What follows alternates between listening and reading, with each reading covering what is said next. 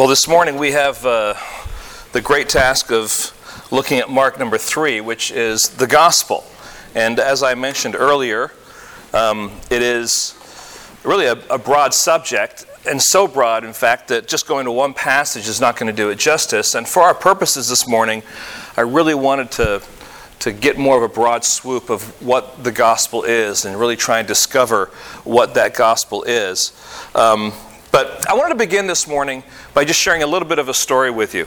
It was 2005, I believe, and um, I was going with the church staff to the Shepherds Conference, which is down in the northern part of LA. Um, it was being held at John MacArthur's church, and um, one of my friends from Michigan by the name of Randy Bachman, he flew out to the Bay Area and he was going to ride with us down to uh, the Shepherds Conference. And I told him, I said, just come. We got a, we got a church van. We'll all ride together. It'll be fun.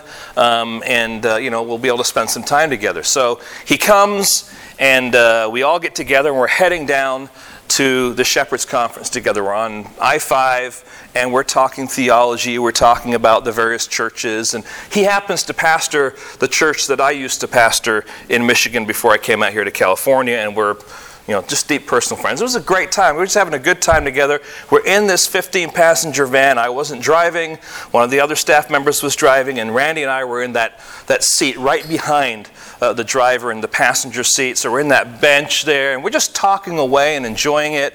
And then, then we noticed that behind us was a police car. And we were like, wow, you know, what's going on? The person was driving was like, you know, a little worried, but they were like, you know, I'm going the speed limit. What's going on? Then all of a sudden they pull up beside us. And we're still down on, on the freeway. And the, the police officer just, just kind of looks real, real quickly and then pulls back behind us again, puts the lights on, pulls us over. And we're all like, you know, what's going on here? What are they, you know, what, what, man, I wonder what the driver did this time. You know, did he, is there a, a light out or something like that? Police officer gets out. It was, a, it was a lady, and she comes up to the side of the van. And she opens the door, and she looks at me and Randy, who are sitting next to each other, and she says, Why aren't you wearing your seatbelts? And we were like, Yeah, um, I don't know, officer. and um, so we ended up getting tickets for not wearing seatbelts. And of course, I said to Randy, "Welcome to California." You know, this is it was the most expensive side trip that he made. You know, we were trying to do this to help save money and spend time together. But you have to understand, I came from Michigan, he came from Michigan, and in Michigan, at least when we were there, when I was there, if you were a passenger in a 15 passenger van, you were not required to wear a seatbelt. And I hadn't been in a 15 passenger van since I had been in Michigan, so I'm getting in here and we're both just enjoying life like we've always known it and having a good time and not even knowing that the law of the land in California is you have to wear a seatbelt. Okay? Um, I want to use that analogy just to kind of maybe bring us into the place of what we're doing here this morning. I really wonder whether or not um, many times in in the context of American Christianity, uh, people are driving down the freeway in a van, so to speak, not wearing their seatbelts, thinking everything is fine as it relates to the gospel. This is what they've known. This is how they grew up. This is just what it's always been in the church. And someone comes along and says, You're supposed to be wearing your seatbelt. Now, what do you think my flesh was saying when that police officer said, You're not wearing your seatbelt, why aren't you wearing your seatbelt? I'm thinking to myself, Don't you have better things to do than pick up? Hey, we're pastors here, you know, we're good guys, right? We're heading down to a conference, you know, I mean, you're thinking all those things. And it's very, very possible when we come to the subject of the gospel, just to kind of get settled back into, oh, we, we know this, we've always known this, this is what we've grown up with, this is what's been part of the church, and might even get a little upset and angry at the messenger for pointing out some clarification as it relates to the gospel. So I would ask that this morning, as we move forward in this subject, that, that you, you really just allow the Word of God to be the basis for your understanding of what the gospel is. All right? I'm not going to be teaching you anything that is unorthodox, that is not part of our historical tradition, I'm going to be teaching you what, what uh, Christians have believed for years, but it may be a little different than what you have grown up with or what you have embraced because maybe because we hear the gospel so much, at least the word gospel, we hear it in different contexts. Oftentimes we think of the gospel as those few little points that are thrown at the end of a sermon, you know. Um, just like you know, the, the, the, little bits of facts about you know Christ's end of his life and what happened there on the cross, and those are important. And, and we may not have a, a full picture of it. Now, we have you know just three hours today for us to go through this, right? Um, and we're going to squeeze that into you know 50 minutes or so. And and and the gospel is is such a huge subject that um, just one passage of scripture is not going to do justice for us today. So bear with me. We're doing something that I don't typically like to do, and that is not preach on one passage, but kind of go through thematically. Um, but I hope that this will be a help to you and that uh, you will be encouraged by it. So let's just join together in a word of prayer and ask God to give us strength and wisdom here. Lord, you are truly a great God. And Lord, we want to learn more about this subject. And Lord, this, this important subject of the gospel, Lord, it is the means by which we have come to know you as our Lord and Savior. It is the means by which we have been brought into your family. It is the reason why this church even exists and why these people are gathered together. So, Lord, would you freshen us today um, anew with the gospel? So that we can, Lord, once again rejoice over what you have done for us. And Lord, how it has all taken place and how we fit into that. And Lord, the implications of that on what we do and how we do ministry and how our church is, is going to interact uh, with, with itself, Lord. So we ask for wisdom, for strength, for humility, and uh, Lord, for, for you to accomplish what you desire in us. In your precious name, amen. Now I'd like for you to go to Romans chapter 1 and verse 16. Romans chapter 1 and verse 16. You all know this, I am sure. Um, Romans 1:16, Paul says, beginning of this book, for I am not ashamed of the gospel, for it is the power of God for salvation to everyone who believes, to the Jew first, and also to the Greek. For in it, that would be in the gospel, the righteousness of God is revealed from faith for faith. As it is written, the righteous shall live by faith. And let's just start at the beginning here of uh, these two verses. He says, For I am not ashamed of the gospel. And one of the things that that, that I kind of uh, bristle at when I read that is it, it's a negative, right? He's putting something in a negative. It's kind of like, you know, if I take my wife out on a date and I say to someone who's walking by, I say, you know, I'm not ashamed of my wife. It's really, really romantic. It's really, I mean, it's just a nice thing to do, right? Um, and, but he's saying it because there's, there's stuff going on uh, I'm sure that, that he's addressing. And I, I, think it's helpful for us maybe not to, you know, to think about walking around with t-shirts that say, I'm not ashamed, because that's kind of in your face and obnoxious and whatnot. You understand what I'm saying? I think the way to, to turn it around is to say, I am proud of the gospel.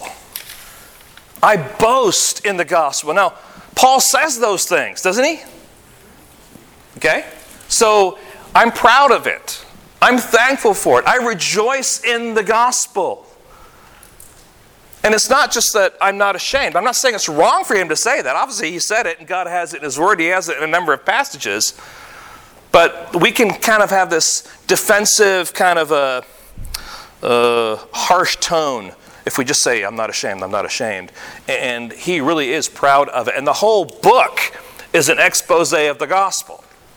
Okay? So he's really writing here uh, in, in a, an argument fashion.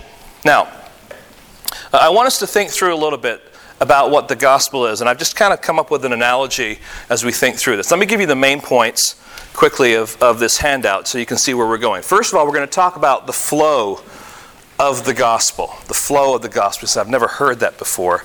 Um, I know. Um, meaning, you've probably never heard it put in those terms, but there's a reason for that. There's, there's something going on through the pages of the Word of God. Last week, we looked at the importance of biblical theology, right? And what we're going to be doing this morning as we look at the flow is we're going to be taking our biblical theology, working it through the Bible, and seeing the flow and development of the gospel to get us to the next point, and that would be the facts of the gospel. and with the facts, we're talking about what we would typically think about when we think about you know, what happened on the cross and the transaction that took place. And then um, at the end, I'll spend just a little bit of time talking about the fruit of the gospel. I say a little bit of time because next week we'll be looking at the subject of conversion, which really all ties in with this. Um, so we want to look at you know, the flow, the facts, and then the fruit. But maybe just to kind of step back and give a, an analogy, not a perfect analogy, but maybe an analogy that would be helpful here. I want you to imagine that, that um, the gospel is like, is like an airport. Okay? Now, it's not like an airport. You understand that, right? But for our purposes, it's like an airport. And there are all these planes that are flying into the airport. All right? All these planes would represent things like the themes that we have in the Old Testament that are finding their, their ultimate fulfillment in that, that one transaction on the cross with Jesus Christ hanging there, you have the themes of, of God's righteousness. You have the theme of His, his sovereignty and, and His redemption and, and uh, you know, the, the suffering and the ser- service. All, that, all these things are, are just themes throughout the, the Old Testament that are working their way through the story, God's story of redemption, that find their, their focal point at the cross. You with me there? So, when I'm talking about flow, I'm talking about the movement of all these things through God's Word to that point. All right, so then when, when we get to the airport, then, we're dealing then with what happens when you get to the airport. Now, if you're flying internationally, what happens? You got to go through customs, right? You can't get through unless you meet certain requirements.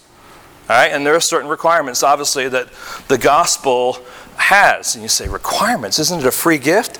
Well, yeah, it is a free gift, but there are requirements in understanding what the free gift is all about and how that free gift is given, all right? Then, you know, people usually don't go on vacation and say, well, I'm going to fly to the airport. And they get through customs and say, we're just going to stay at the airport. They want to go somewhere, right? And, and uh, you know, so what do they do? Well, they go get their bags at baggage claim. And what maybe we don't realize is that when we, when we fly into the airport of the gospel and we get through customs and we stand at the baggage claim, um, we have just tons and tons and tons of bags.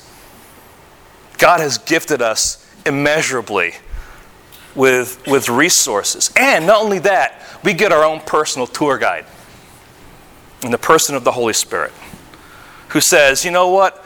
On this day, use this bag. For this situation, put on those clothes. And the analogy goes on. You see what we're talking about? And we leave the airport with all the resources God has given us, with the ministry of the Holy Spirit. You might even say with, with God's revelation to us. Oh, it's a little corny to say, you know, you got your, your map guide and everything, but you get the point, right? And, and, so here's this, this picture. There's this flow that's happening, there's this transaction that takes place, and then the gospel is not just about what happens at the airport, it's also about what is continuing to happen. All right? And so usually when we think about the gospel, we're thinking about those events that took place right there at the cross. Isn't that true? If you say, well, tell me about the gospel, well, Jesus died, and, you know, okay, yeah, but there's, there's, a, there's a broadness to what's going on here. So let's step back a little bit, first of all, and let's look at the flow of the gospel. The word, um, the word gospel is the word um, good news, right? It's from the Greek word euangelion, and um, it means good news. Now, Christians weren't the first ones to use the word gospel. In fact, the word gospel was used um, throughout the pagan world, um, and it primarily had to do with um, the announcement of some kind of important informational truth. Okay? Um, actually, you might want to think about it as, as a news flash. Here's what's going on. Newsflash. Okay?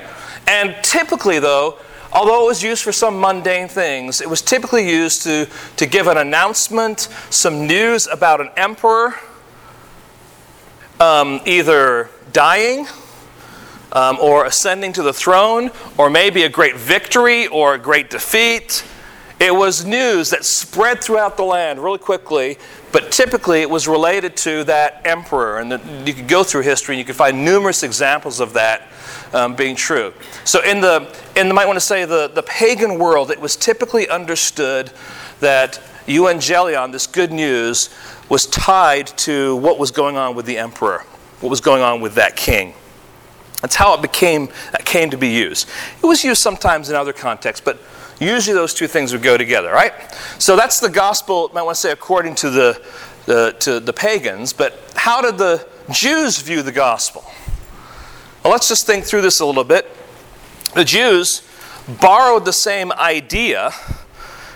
They spoke in the same way, talking about evangelion or the good news to describe the announcement of important events. In fact, um, in 2 Samuel 18, you may know the story, but the, David's armies go out, and two reporters come back from the battlefield saying, Hey, we won this great victory. It just happens that it was against one of his sons. And just there's this, there's this battle that takes place, but they've won. And so they're coming back. And in the Septuagint, which is the Greek version of the Old Testament, the word euangelion is used. It's good news. I'm bringing you news, news of victory.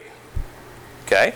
So even in the context, the Jewish context, it was understood to be good news. I want to say, yes, an, an important thing having to do with a king but um, it still wasn't quite what we might think evangelion should be. So the word was used in a similar way to that of the pagans, an important announcement having to do with an emperor, the king, but the Jews elevated the word a little bit more uh, to address theological themes that they understood that would be taking place. And this is where we get to Isaiah chapter 40. And it says in Isaiah chapter 40 in verse 9, Get you up to a high mountain, O Zion, herald of good news. Lift up your voice with strength, O Jerusalem, herald of good news. Lift it up, fear not. Say to the, the cities of Judah, Behold, your God. This is Isaiah chapter 40, verse 9. Good news, good news. Why? Because there is coming a king.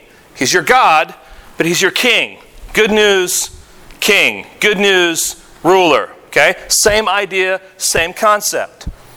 Then we go to Isaiah chapter 52 and verse 7. That should be right there in your handout. Again, think about what is being said there. How beautiful upon the mountains are the feet of him who brings good news, who publishes peace, who brings good news of happiness, who publishes salvation, who says to Zion, Your God reigns. And Zion, there, of course, is Jerusalem, who says to Jerusalem, Your God reigns. Here's the good news. Here's the God who reigns. Literally, the, God, the, the King who kings is what it literally means. So we have this idea of, of, of this good news, evangelion, connected to the idea of a king, but in the Jewish economy, the king is now God. It's not just David or the physical king, it's also the supreme ruler, all right, that they're understanding. Okay? So, to the Jews, the gospel is the good news of a coming great king. Isaiah's gospel, in particular, is looking forward to a day when, uh, when it will be plain to everyone that Israel's God is king and that this God who is king reigns. And so to the Jews, it meant a newsflash that the gospel would, would be the coming of a Jewish king to rule the world. Okay? So, good news, king. But in the Jewish economy, good news, Jewish king who would rule the world. And even talking about God, their king, overseeing the world. Okay? Now, this is same word gospel that we translate gospel, good news, being used. So we see the flow here that's taking place. Now, let's move ahead to Jesus. How does Jesus view the gospel? You say, whoa, wait a second. I mean, Jesus is the gospel, right? My, my point here is when Jesus, what we have records of as far as Jesus proclaiming the gospel, what is it that he proclaimed? And actually, he, he builds on what the Jews understood to be the good news.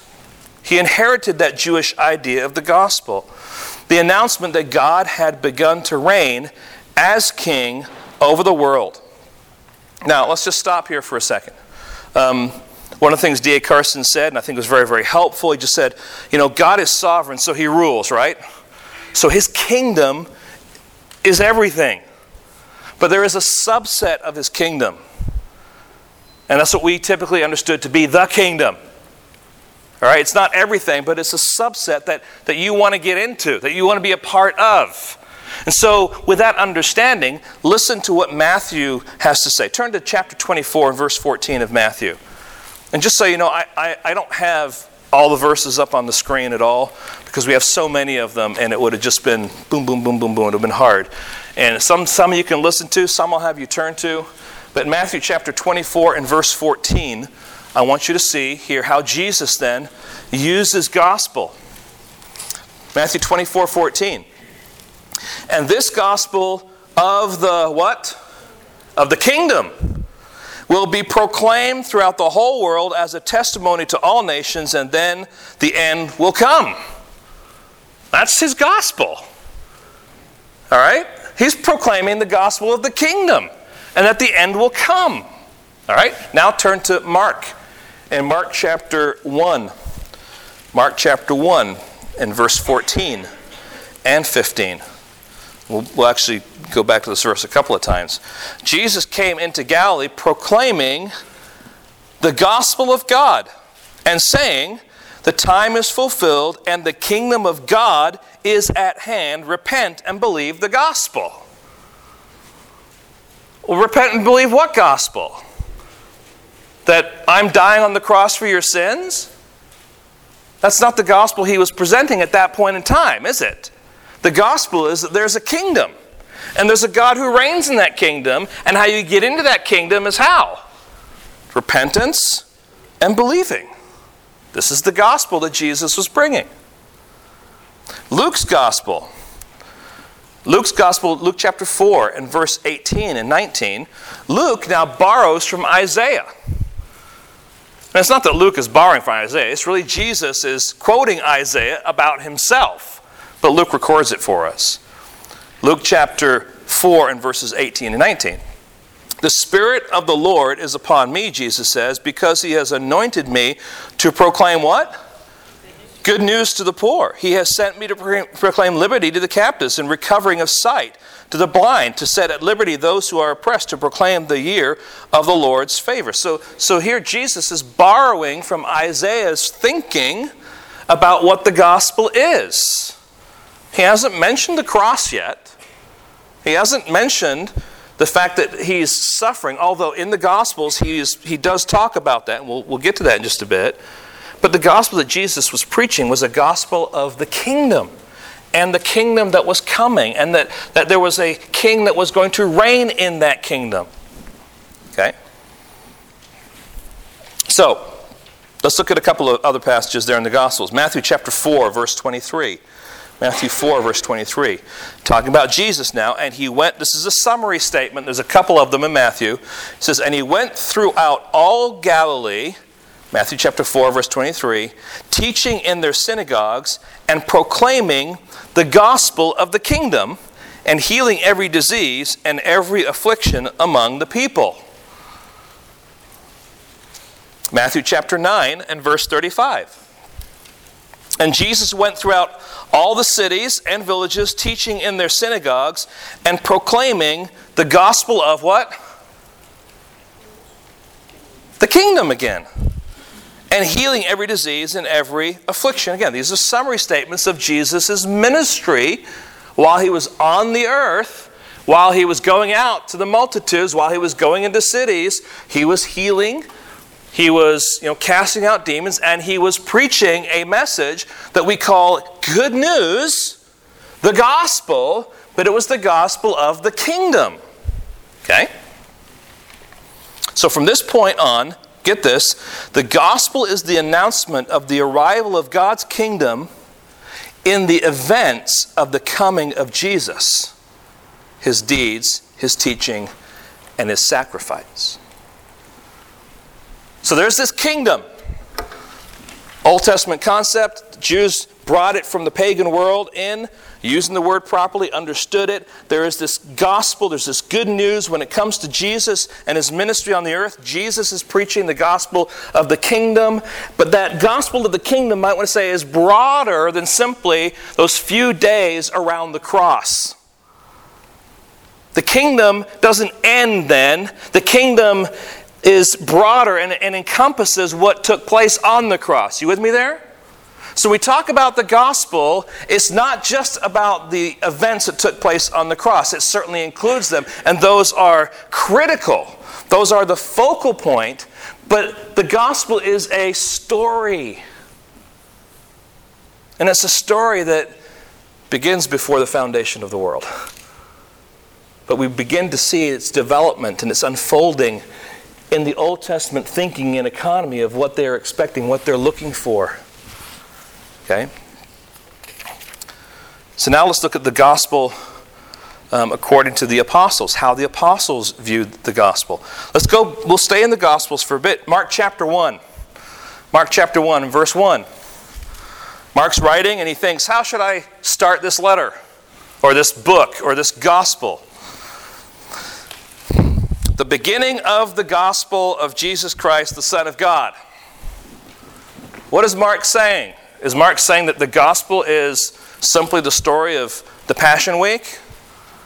Is that what he's saying? What does he mean by the gospel? What does he mean by the good news?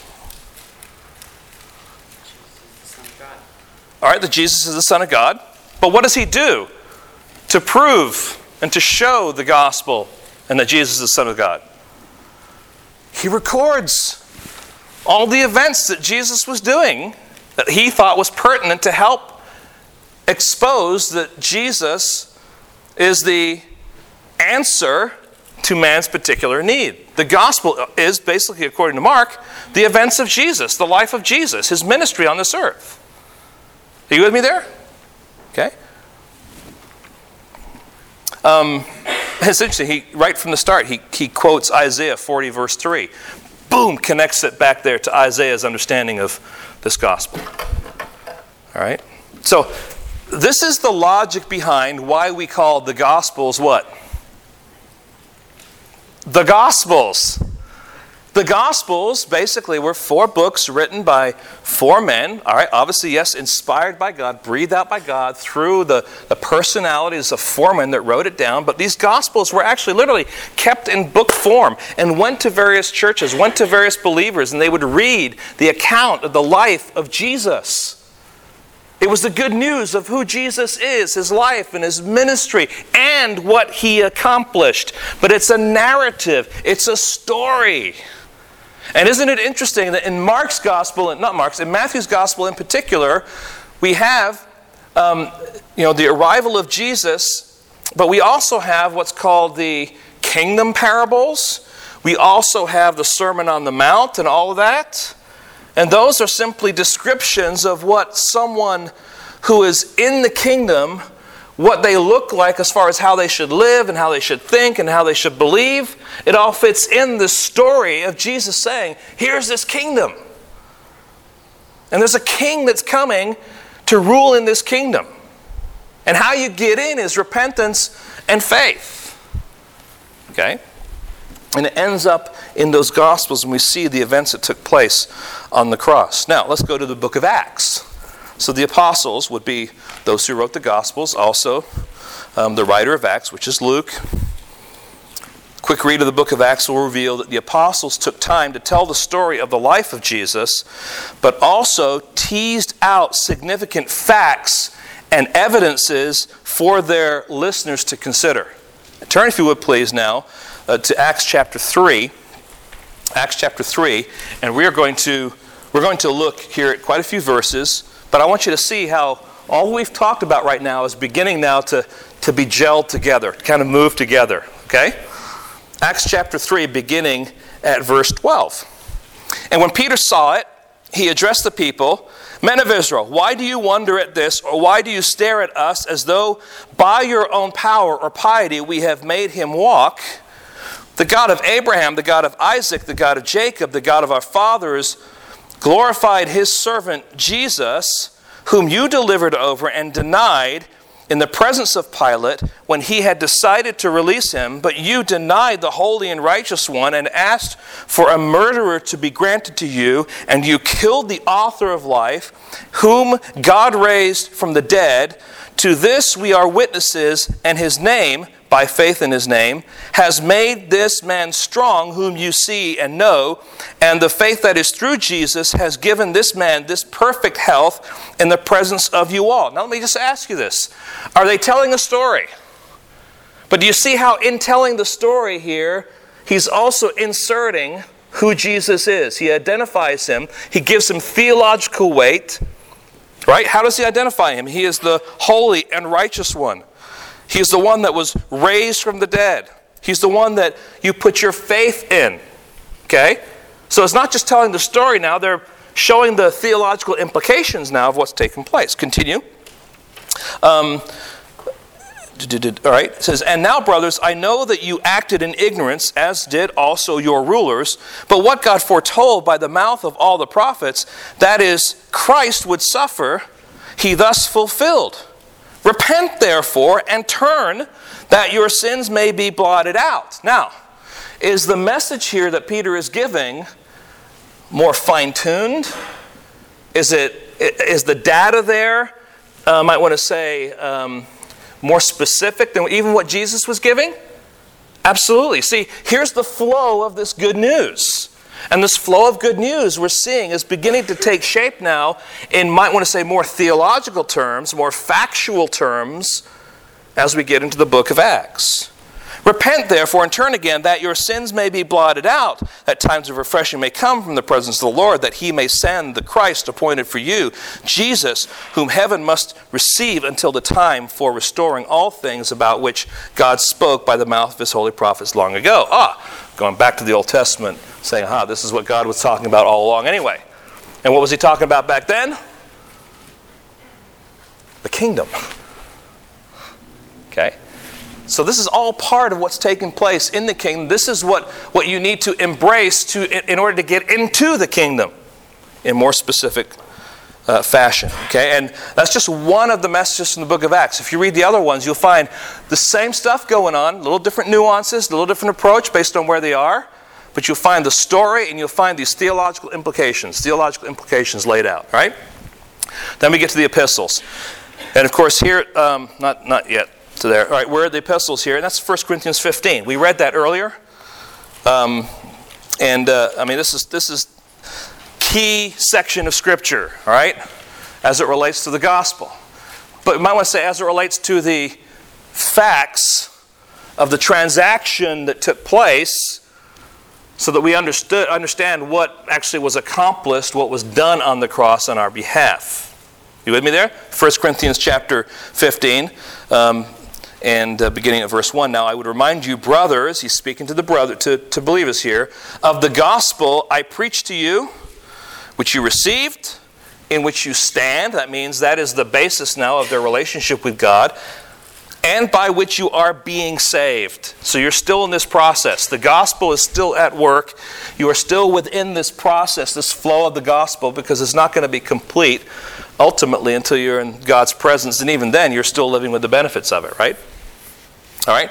Then he goes specifically talking about what it is. For I deliver to you as the first of importance what I also received that Christ died for our sins according to the Scriptures, that he was buried, that he was raised on the third day in accordance with the Scriptures, and that he appeared to Cephas, and on and on and on. All right? Now, these are the proofs. These are. These, this is the data now that really gives weight to what the gospel, I might want to say the gospel fruition, the transaction that was needed to take place this is, this is the data that we're, we're given here. And then, of course, the resurrection, the rest of that chapter. So I, I say all that to say this. All right, here's this flow. The gospel is not just throwing out doctrinal truths. It's not just throwing out doctrinal truths. The gospel is more than just throwing out doctrinal truths, right? The gospel is not just the narrative story of the events. You know, Jesus came to the earth, he was on this earth, he taught, he healed people, he cast out demons, and isn't he a great guy? I mean, that's where you can go if you just look at the narrative. All right? The gospel is the doctrinal truths that flow out of the narrative and represent the flow, the biblical theology of the whole Bible. So when you say, what is the gospel? Well, yeah, it, it, it, finds its focal point in the gospels and it's fleshed out more specifically theologically in the epistles, but that's not the only place it exists. That's not where it began. It began before creation, but it's teased out in the Old Testament. All these themes now arriving at the airport. And they're landing so that when, when the gospel is, is there to be understood and Jesus is hanging on the cross, all of these themes are now finding their landing strip basically in Jesus.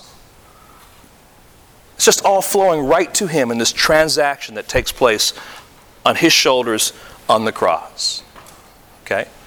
So that's the flow of the gospel. You with me there? Okay? Uh, and I just I want us to see that because sometimes we can just get so focused on the on the data of the transaction. And I tell you what, as we share the gospel with other people, t- sharing the story and showing the flow, this is not something new. It's good news that has been around for a long time and has found its, its greater, might want to say, manifestation in the Gospels and then clearly explained in the, in the epistles. All right? Now, let's, let's kind of circle back and let's look at the facts of the gospel, the facts of the gospel. And there's just four words I want you to focus in on here. There are a number of different ways that people have sought to describe the gospel, to explain the gospel. Um, I think this is helpful. This does come right from your reading. If you read the book and, and uh, uh, you know the, the section on the gospel, um, and yet I think this is a very, very helpful way of, of looking at the gospel and understanding it. First of all, the facts about God. What do we know about God? Well, there's a lot of things we know about God. God is the creator. He created the heavens and the earth, the mountains and the valleys, animals and fish, birds and reptiles, the rest of the universe, the moon, the stars, the planets, galaxies. And he did that all out of nothing, right? He didn't create that out of something that already existed. He spoke it into being. Okay? The heavens declare the glory of God. The sky above proclaims his handiwork. In fact, in the book of Romans 1, it talks about in verse 20 for his invisible attributes, namely his eternal power and divine nature, have been clearly perceived ever since the creation of the world. The things that have been made so that they are without excuse. So his creation um, is clearly revealed for us in the pages of, of God's Word, but his creation crescendoed to a focal point when he created man. And um, we read there in Genesis chapter 1 and verse 26 Then God said, Let us make man in our image, after our likeness, and let them have dominion over the fish and the sea and over the, the birds of heaven. But anything that man was given, God was, was delegating authority to. Man was not independently autonomous, God was always delegating authority. Now, there's lots of opinions as to you know, the creation of the world. But one thing you can be sure of is that nowhere in Scripture will you find that we are the result of um, random choice, some genetic mutations, anything like that. God created um, us in His image. Scripture is very, very clear about. We're all the result of an idea, of a plan that began in the heart of God. Okay? You are not a mistake. You are not just some, some freak that happened to show up. You are the result of God's purposeful creation. Okay? Now, that being true, God created us. We're not autonomous. Right? That the clay doesn't tell the potter what to do. The potter tells the clay what to do. Right? You me there? Created us, He made us, He owns us, and because He created us, He has the right to tell us what to do and how to do it. Listen, God's a good God. We see that screaming from the pages of His Word. His attributes are attributes that we cannot compare with. He's holy, he's pure, he's just, he's righteous. All those things we know that he is going to deal with his creation in a way that is good and consistent and right. So not only is it God that creates, he's also a God who is holy and righteous. And if you were to just ask an average person, to describe God, maybe say, your average believer, describe God, likely what they would do is this. Turn to Exodus chapter 34 and verse 6. Exodus 34 and verse 6 great passage of Scripture. Just a wonderful way that God has revealed himself in the pages of his word as he's interacting here with, uh, with Moses. Here's how the Lord describes himself. The Lord passed before him and proclaimed, The Lord, the Lord, a God merciful and gracious, slow to anger, abounding in steadfast love and faithfulness, keeping steadfast love for thousands, forgiving iniquity and transgression of sin. Isn't, isn't he just an awesome God? Look, mean, look at those attributes again. He's merciful, he's gracious, he's slow to anger. Boy, I'm so glad he's slow to anger. He's abounding in steadfast love and faithfulness, keeping steadfast love for thousands, forgiving iniquity, transgressions, and sin is we are selective in our reading, aren't we? Because you have to read on here. But who will by no means clear the guilty? the guilty are not excused from their guilt. So this gracious and loving and long-suffering God is consistent in his character because he cannot clear the guilty. Something has to take place in order for the guilty to be reconciled and restored to him. He's holy. He's righteous. He cannot do that. He cannot go against his character. He is pure. So the fact that God is is holy and righteous means his character will not allow him to be one-sided to sweep sin under the rug, to simply ignore our rebellion. He must deal with it. So he's a creator. He's also perfect in his holiness and his, in his righteousness. Okay? Now, the facts about man. And there's a lot more we can say about God, but that's enough to say. He is creator. He is the authority. We, as his creation, must submit to him. And the reality is, and we'll find that here, um, Man is sinner, he's enemy, he's a rebel. Adam and Eve were created, they were given uh, the realm of the garden, but they were told there's one tree, and the fruit of that tree you shall not eat. You're not allowed to eat. God gave them specific instructions. They knew that they were to not eat that fruit, and they could have anything else, right? Now, just, I mean, it's just simple parenting instructions there, right? Sometimes you tell your kids, don't do this. What happens? Now they want to do it, right?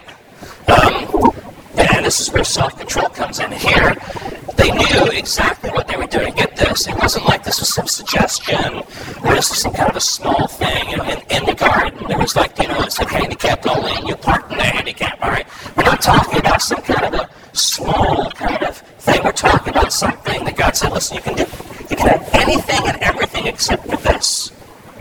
And if you do this, you have, you have broken fellowship with me. But get this they made a conscious decision to reject God as their king. They knew with their conscience that their consciences, um, or in their consciences, that they would be rejected by Him, but they didn't care. They were willing to trade their favor with God for the pursuit of their own pleasures and their own glory. Every time we sin, that is exactly what we're doing. We're God, I don't want your favor. I want my own satisfaction. I want what I want. This is what the Bible calls sin disobeying God and His commandments in word, thought, or deed. Okay? So they were rebelling against God. They were saying no to God. I want to do my own thing. Sin, of course, literally means missing the mark. Now, in our current therapeutic age, missing the mark to many people is like there's a target out there and we're shooting this arrow and it somehow just kind of just just just barely missed the target, right? It's kind of like me when I you know shoot an arrow, I'm never to hit the target, right? I just barely missed the whole time, right? No, no, no, no, no. What's happening is the target's over there, but because we are sinners and because we're rebelling against God, we're actually shooting over here. It's not just the, oh, we just missed. No, we're going contrary to God. We are rebellion against Him. Okay? Scripture tells us, Romans 3.23, for all have sinned and fallen short of the glory of God. Romans 3.10, as it is written, none is righteous, no, not one. So the sin isn't just a description of what you do, it's also a description of who you are at your core. This is true of all of us. Ephesians 2 in verse 3 says this By nature we are children of what? Wrath. That is who we are.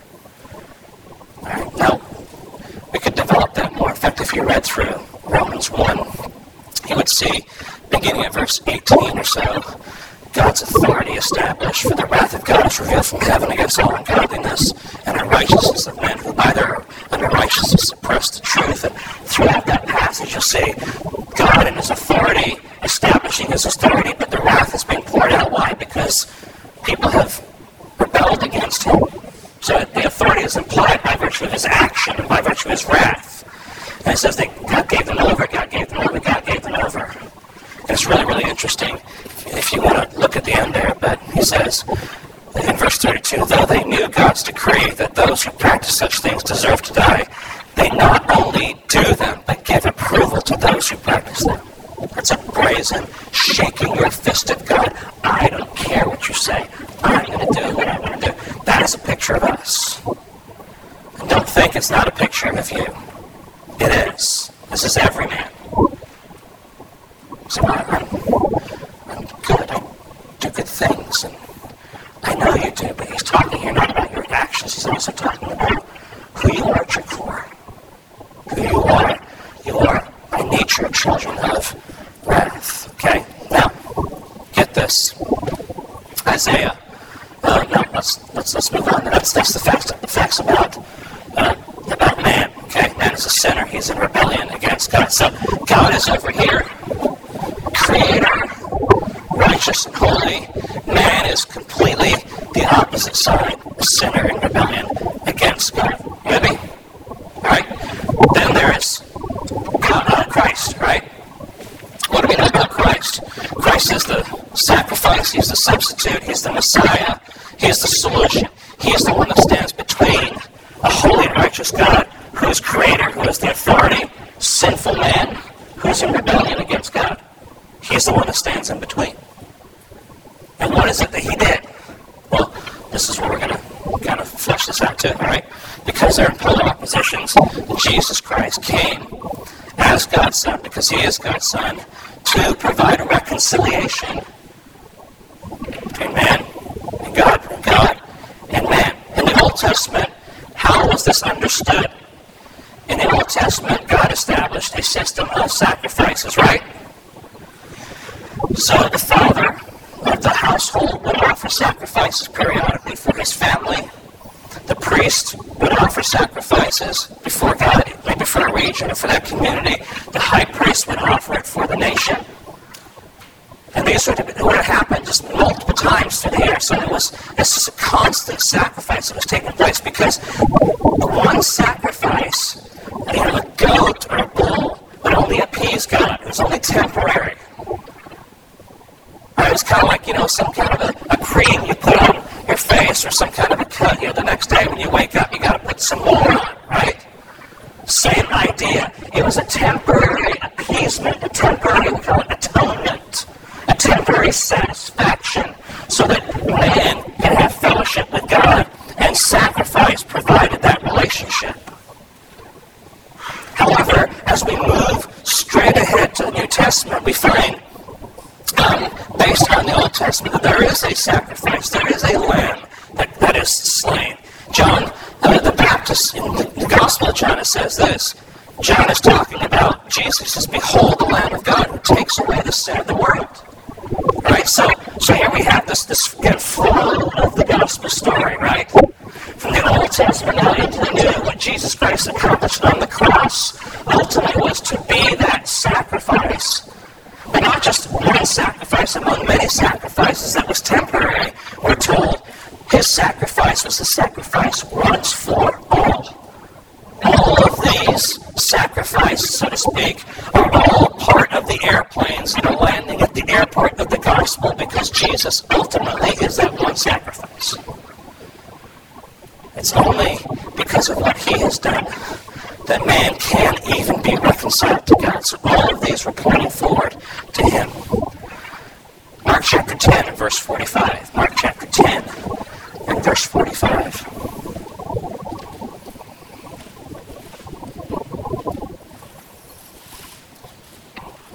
Jesus four times in the Gospel of Mark tells disciples, here's what I've come to do. This is just one of them.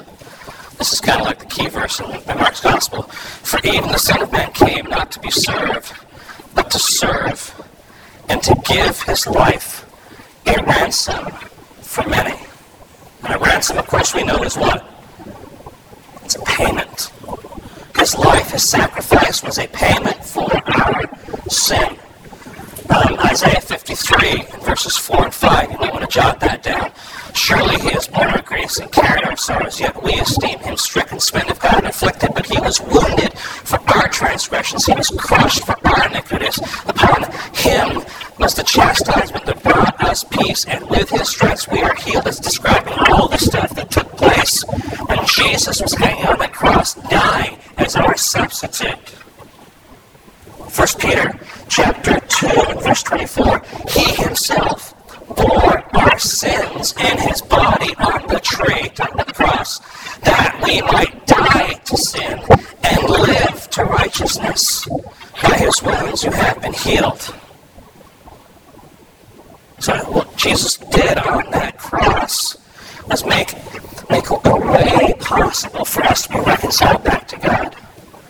Paul also tells us in Corinthians 5.21, we read that to begin with here, for our sakes he, God the Father, made him, Jesus Christ, to be sin, who knew no sin, so that in him, Jesus Christ, we might become the righteousness of God. It's not that we are in rebellion and enemies over here and we don't sin anymore. It's the fact that Jesus Christ, because of his death on the cross, has, has, has made a way so that man can be reconciled to God. Alright? Someone to join us today, apparently. Okay? Alright. So let's look down our response. I have no idea. Alright. Our response, repentance and faith, and our, our time is running out here, so I want to just kind of move through here. There is a response. I do believe wholeheartedly because of God's sovereignty, because of who He is, that He is in the process of drawing people to Himself. But the way that they have to come to God is through Jesus Christ, right?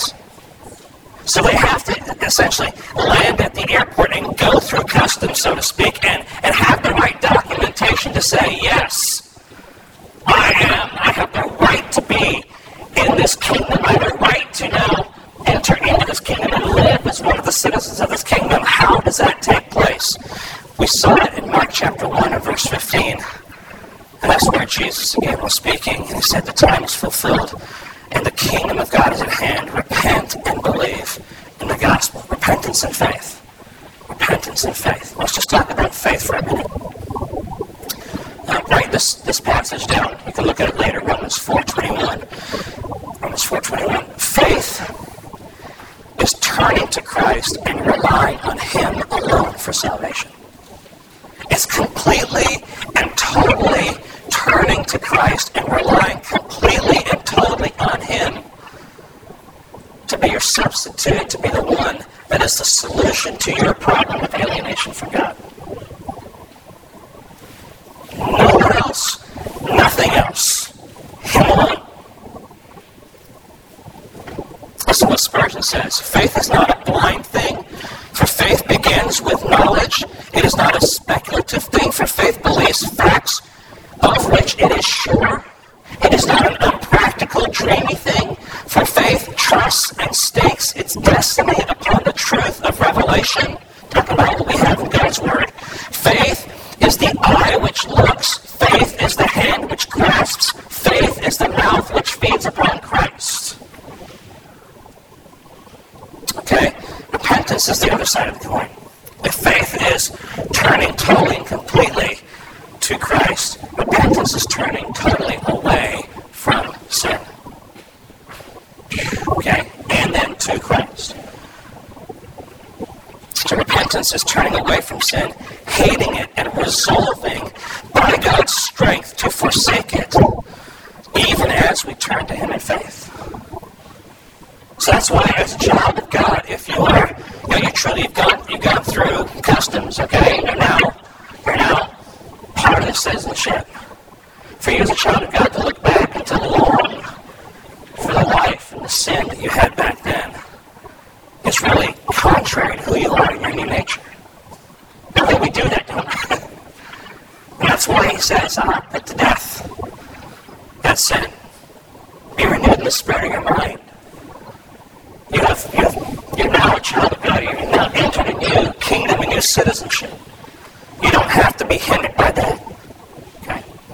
So the way we enter in is, is by faith and repentance. Now, I'm giving you the facts. Basically, the facts are God, man, Christ is the solution, but we have to respond. How do we respond? Faith and repentance. Okay?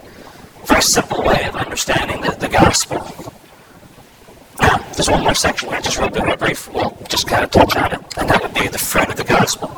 Um, like I mentioned, this is like going now, you're going through customs, now you're going to baggage claim.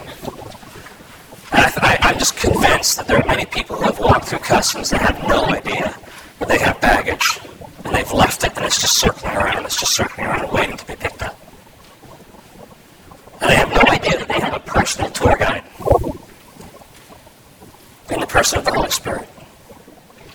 I mean, there's so much more we can say about this, right? Um, Ephesians chapter 2. And you were dead in your trespasses and sins. Verse 4. But God, being rich in mercy because of the great love which He loved us, even when we were dead in our trespasses, made us alive together with Christ. By grace you have been saved. You were dead, you're now alive. You were in the darkness, now you're in light. You were blind, but now you can see. That's all that happens once you walk through customs. There are new things that take place. Okay? And John 10 10, Jesus says, I have come that they may have life and have it what? More abundantly. And you can't have more abundant life if you're not picking up the bags that God has given you. Okay? Um, so, what, just four things quickly that happen. Maybe you have a new nature. You've been recreated in Christ Jesus. What else? You have a new master, right? But God is God is on His throne. He is ruler. He is master, whether you like it or not, right? He is Lord. But in this new relationship, you are saying, "All right, I, I am embracing Jesus Christ as my Lord and Savior, the one who paid for my sin, but also as my ruler, as the one who now dictates how I should live." All right? A new family. A new family. Body of Christ. Local body of Christ. Greater body of Christ. A new life. A new life. There's so much we could say about that. Friends, this is what God has called us to. See, the gospel is not just about what took place in the Gospels, at the end of the Gospels in particular, in, in those last few hours on the cross. Those, those are the facts in particular of the gospel. That was the, the focal point. And we, we look back and we rejoice. We're going to do that today as we celebrate the Lord's Supper. But understand the gospel is a story of all that unfolding. It is a story of all that transaction taking place. It is now looking back and understanding the theological implications of that. But it's not just all looking back, it's also living now in the strength and in the power of that gospel and having all the benefits now so that we can live our lives for the glory of God. It goes on. That's why the gospel is not just for salvation. The gospel is for every day. The gospel is for living, and everything I wrestle with, everything I struggle with, all comes down to the gospel. All comes down to how God would see me respond to it in light of what took place at the cross. So we believe in the gospel. And it's important that we understand what the gospel is. So let's pray together and we'll celebrate the Lord's Supper. And how we're going to do that is, is uh, I'll just kind of lead you up. We'll come up here, grab your juice and your bread, come back to your seats, and then we'll all take it together. Okay? Let's pray. Lord, we thank you for your goodness. Your gospel is Lord, so incredibly robust. And we have just scratched the surface. And Lord, there's so much for us to mine. And there's so much to us, for us to be in awe of. And Lord, I just think of all those various themes that um, just are laced through the, the, the story of um, the, the history of man that you've given us in the pages of your word, and, but how they all just find their final landing strip in your Son, Jesus Christ, and what He has done on the cross, Lord. It is really amazing that you have orchestrated all those things. But Lord, you have done all that because you have, before the creation of this world, desired to provide an answer for our uh, enemy status, Lord, and that is found in the person of Jesus Christ, who died on the cross for our sins, that we are so undeserving of being showered, Lord, by your grace. Lord, we have been clothed, if we are your children, in the righteousness of who Jesus is, Lord, not our own righteousness. Lord, we, we know that we are children of wrath. We know that even our good is insufficient for us so far short. Lord, the only thing that we rest on is what you have done for us, Lord, that being applied to us, covering us, Lord, covering our sin. Thank you, Lord, for who you are.